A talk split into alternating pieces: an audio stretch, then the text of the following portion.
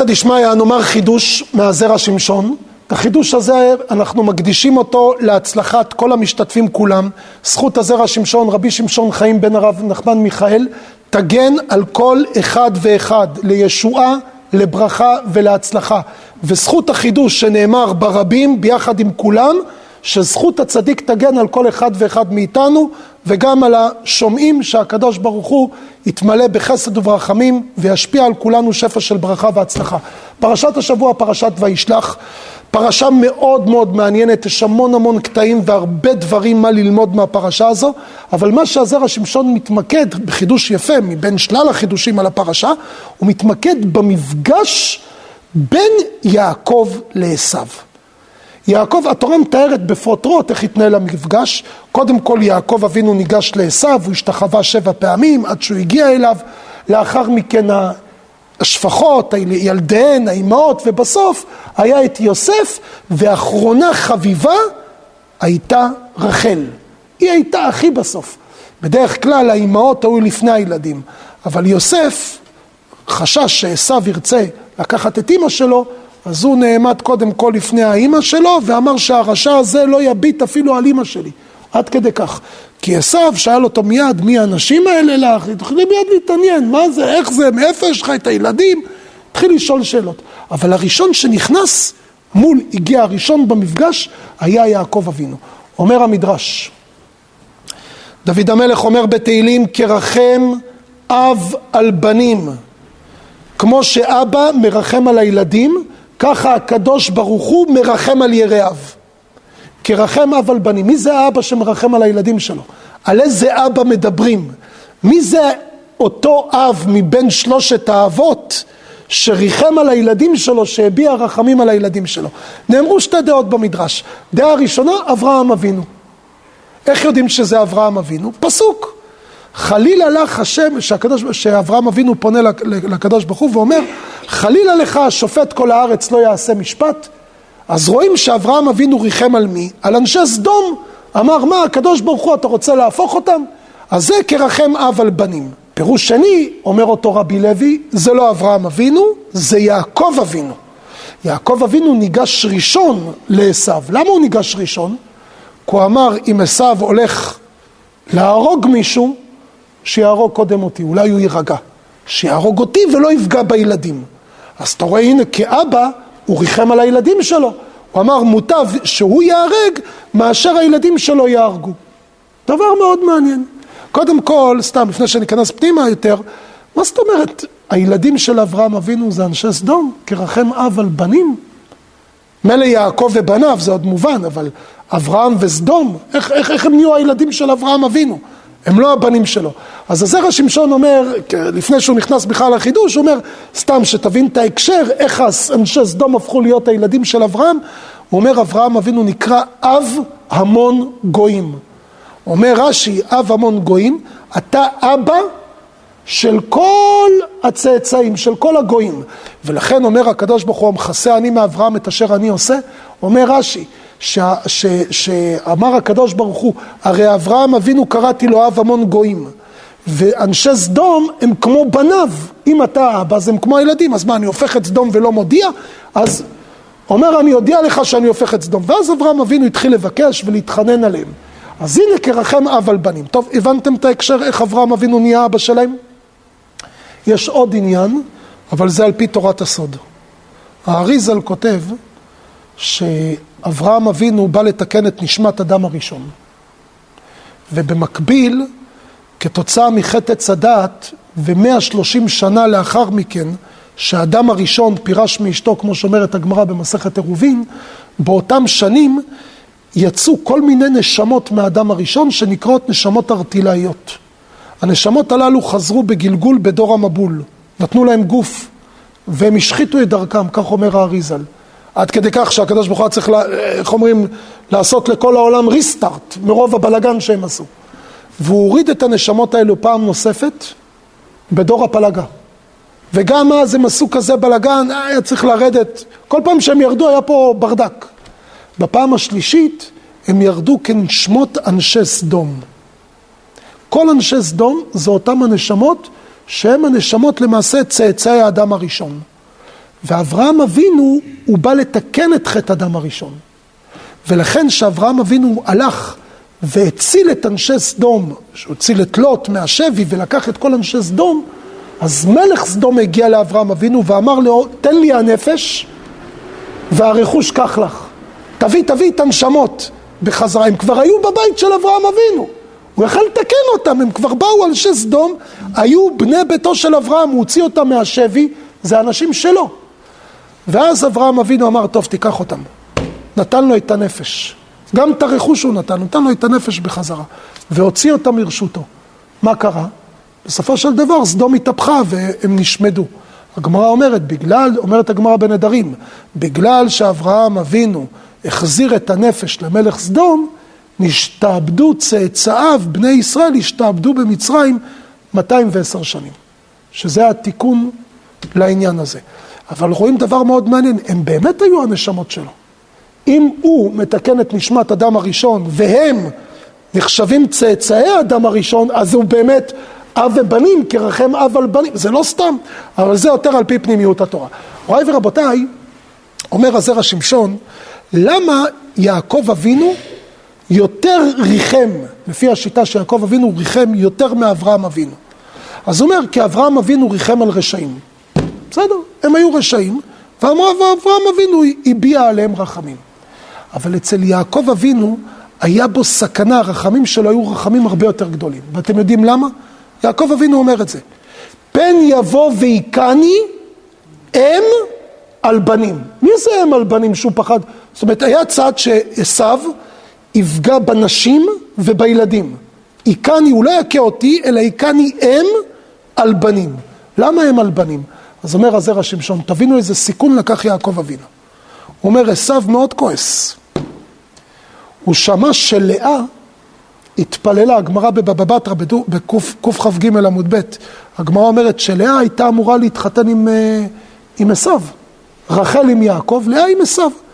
איך זה שלאה התחתנה עם יעקב? כי היא פשוט ישבה ובכתה והתפללה כל היום, ריבונו של עולם, לא רוצה להתחתן עם עשו. ושמע הקדוש ברוך הוא את תפילתה, וזיכה אותה להתחתן עם יעקב. עשו שמע שלא רצו אותו. פש, מי לא רצתה אותו?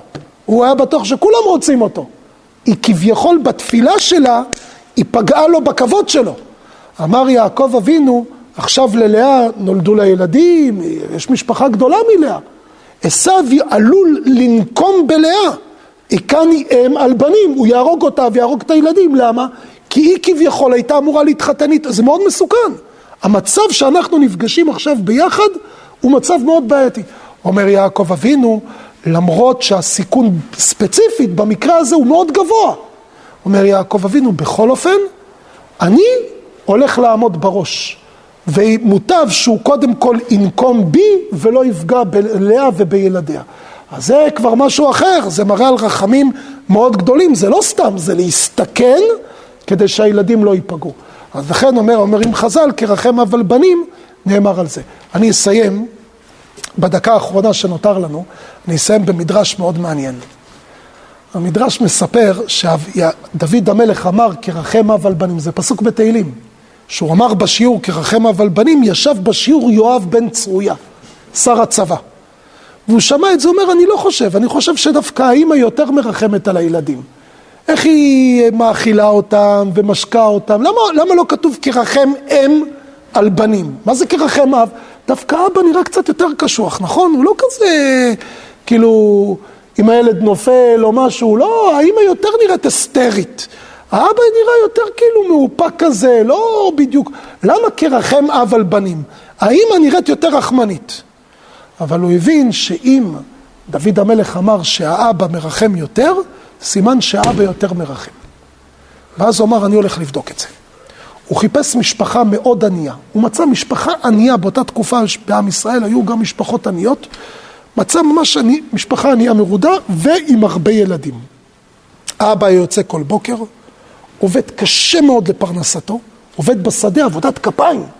בסוף היום היה מרוויח איזה מטבע, קונה לחם, היו לו 12 ילדים בבית. היה מגיע הביתה, פורס את הכיכר לחם ל-12 פרוסות, 14 פרוסות, פרוסה אחת לא פרוסה לאשתו, ונותן פרוסה לכל ילד. כאילו, איך אומרים, בזיעת אפיך הוא היה מאכיל את הילדים שלו. ממש עובד קשה מאוד לפרנסה. פגש אותו בבוקר, כשהוא יוצא לעבודה, פגש אותו יואב. אמר לאבא, אמר לו, תשמע, אני רואה שאתה עובד קשה, וגם בסוף היום, בוא, אתה לא מביא מיליונים, כולה מביא איזה כיכר לחם מיובש. אני רוצה להציע לך דיל. אני הולך לתת לך סכום כסף רציני, שאתה לא תצטרך לעבוד מעכשיו עד סוף ימי חייך, ותאמין לי שהלחם שיעלה על השולחן שלך זה יהיה לחם, איך אומרים, סולת נקייה, זה יהיה לחם משובח. תאכלו בגטים, בקיצור. יהיה לכם אוכל ברמה גבוהה, שפע כלכלי. אני הולך לעשות אותך עכשיו מיליונר. אבל תמכור לי את הילד שלך. יש לך 12? מה אתה צריך כל כך הרבה? ילד אחד, תמכור לי אותו. ותיקח תמורת זה, אני מוכן לשלם המון כסף על כל אחד. תאמין לי, אתה אפילו לא תשים לב. אתם יודעים מה הייתה התגובה של האבא? אמר, הוא לא הכיר אותו, לא ידע מי זה יואב. אמר לו, לך, לך, לך, לך מפה, מה אתה מבלבל לי? אני ממהר לעבודה. כאילו, במילים אחרות זה אפילו לא הייתה הצעה. יש הצעה שאתה אומר, שמע, נראה לי, לא נראה לי, כנראה... כלום, הוא הולך מפה, לא רוצה בכלל לשמוע אותך. הבין יואב שעם האבא אין מה לדבר. ואז הוא ניגש לאישה. אומר לה, תשמעי, וזה, אני רואה את המצב הכלכלי, ופה ושם, יש לי המון כסף מזומן שאני יכול לתת לכם. תמכרי לי בן אחד. את יודעת מה, כאילו, ילד הכי טיפש. לא, תביא לי את המחונן, תביא לי את ההוא, כאילו... היא אומרת לו, תשמע, בעלי לא יאהב את ההצעה הזאת. הופה, יש על מה לדבר, בעלי לא יאהב, זה אומר, אני uh, פחות מתנגדת, זה נשמע, רק יש לי פה בעיה. אמר לה, מה הבעיה? בעלך לא ישים לב, 12 ילדים על השולחן, אה, הוא לא, הוא מחלק לכולם את הפרוסות, אחד יותר, אחד פחות, הוא לא ישים לב. היא אומרת לו, ואם הוא כן ישים לב? אז הוא, הוא אומר לה, אז תדברי איתו. היא אומרת לו, איתו אין מה לדבר. שימו לב, הוא כבר מנהל איתה משא ומתן, איך... היא אומרת לו, תדבר אתה עם בעלי. זאת אומרת, בוא תסדר לי את העניינים. הוא אומר, תשמעי, אני לא יכול לדבר עם בעלך, אבל אני יכול לעשות איתך דיל אחר. תביאי את הילד הכי טיפש. אני נותן לך כסף. ואם בעלך ישים לב, תגידי לו שבאתי וקניתי את הילד. היא אמרה לו, תדע לך, הוא, אם הוא יעלה על זה, הוא יהיה מסוגל להרוג אותך. אז הוא אמר לה, אין בעיה. אני מוכן לעשות, יש היום אה, אה, זכויות הצרכן, אתה יכול עד 14 יום להחזיר את המוצר אם אתה לא מרוצה באריזה, אין לי בעיה. אם אה, בעלך לא יתנגד לעסקה, זה בסדר, אני פה, אני מוכן להחזיר את הילד. היא אמרה לו, אם זה ככה, אוקיי, בסדר, אפשר גם להחזיר את המוצר, אפשר גם זה, אני אסתדר איתו, יכול להיות שגם הוא לא ישים לב, לך תדע, והבאנו רווחה כלכלית. באותו לילה חזר האבא מהעבודה, כבר הילד לא היה, והיא החזיקה את כל הכסף אצלה בבית, מתחיל לפרוס את הפרוסות, מחלק את הפרוסות, פתאום נשארה לו פרוסה אחת, עלה עליה על המקום, עלה עליה, הוא חילק לכל ילד בידיים. איך יכול להיות? מה זאת אומרת, איך נותרה פה פרוסה? אה, אה, חסר לי פה בן, איפה הוא? אז היא אמרה לו, הוא הלך לחבר, ייקח לו זמן עד שהוא יחזור, תאכל, תאכל בינתיים, עד שהוא יחזור מהחבר. אמר לה ארוחת ערב משפחתית, כולם צריכים להיות, מס... אני לא אוכל. עד שהוא לא חוזר, לכו תקראו לו מהשכן. עד שהוא לא חוזר, אני לא אוכל. בקיצור, הרים אמברקס, בלאגן, מה עושים וזה. היא ראתה שזה ככה, היא אומרת לו, תשמע, בא בן אדם, הציע כסף, קנה את הילד, פה, הוא שמע את זה. אמר לה, קחי את האוכל, ירד לי התיאבון, כל הלילה הוא לא ישן, היה עצוב, בבוקר הוא אמר לה, תביא, תביא את הכסף. תביא לי גם את החרב שלי. אם הוא לא יהיה מוכן להחזיר את הילד, שיקח את הכסף שלו. אם הוא לא יהיה מוכן להחזיר את הילד, אני או הורג אותו או נהרג. אבל אין דבר כזה, אני לא מוכן לוותר. בבוקר הוא יצא החוצה, לקח את הכסף, לקח את החרב, רץ! עכשיו, יואב חיכה לו. יואב חיכה עם הילד, הוא רואה אותו רץ עם החרב ביד, אמר, הבנתי לאיפה זה הולך. כשהוא הגיע, אומר לו יואב, מה הבעיה? אני אתן לך חיי רווחה, אבל אני קניתי את הילד של אשתך. אמר לו, מה, מה, מה זה הילד של אשתי? הוא אומר לו, תראה, אתם הרי בעל ואישה. יש לכם חצי חצי על הילדים, נכון? יש לכם זכות 50 אחוז, 50 אחוז. מה שעשיתי זה פשוט ניוד שטחים. זאת אומרת, את ה-50 אחוז שלך שמתי בילד אחר, ואת ה-50 אחוז שיש לה בילד השני, שמתי בילד הזה, ואז הילד הזה הוא 100 אחוז שלה, ואז ביצעתי איתה את העסקה, כי הבעלים היחידי, אז זאת אומרת... קפץ עליו, אמר לו, אתה מוכן להפסיק לבלבל את המוח? אתה, הוא אמר לו, מבלבל את הדעת, מה, תביא לי את הילד או שאני הורג אותך. שראה יואב שהוא כבר כאילו ממש חם לגמרי, אמר לו, אתה לוקח את הילד בחזרה, תביא את הכסף, הכל בסדר, כנראה השאיר להם קצת צדקה או משהו כזה, וחזר בחזרה לירושלים ואמר, כמה צדקו דברי דוד המלך, כי רחם אב על בנים. האימא, כמה שהיא אוהבת, היא הייתה עוד מוכנה לוותר על הילד לטובת משהו נאצל יותר. האבא, תמורת שום מחיר, לא היה מוכן לוותר על הילד. השם מזכה אותנו, שנזכה לראות שפע של ברכה, שפע של הצלחה, וימלא הקדוש ברוך הוא כל משאלות ליבנו לטובה ולברכה, אמן.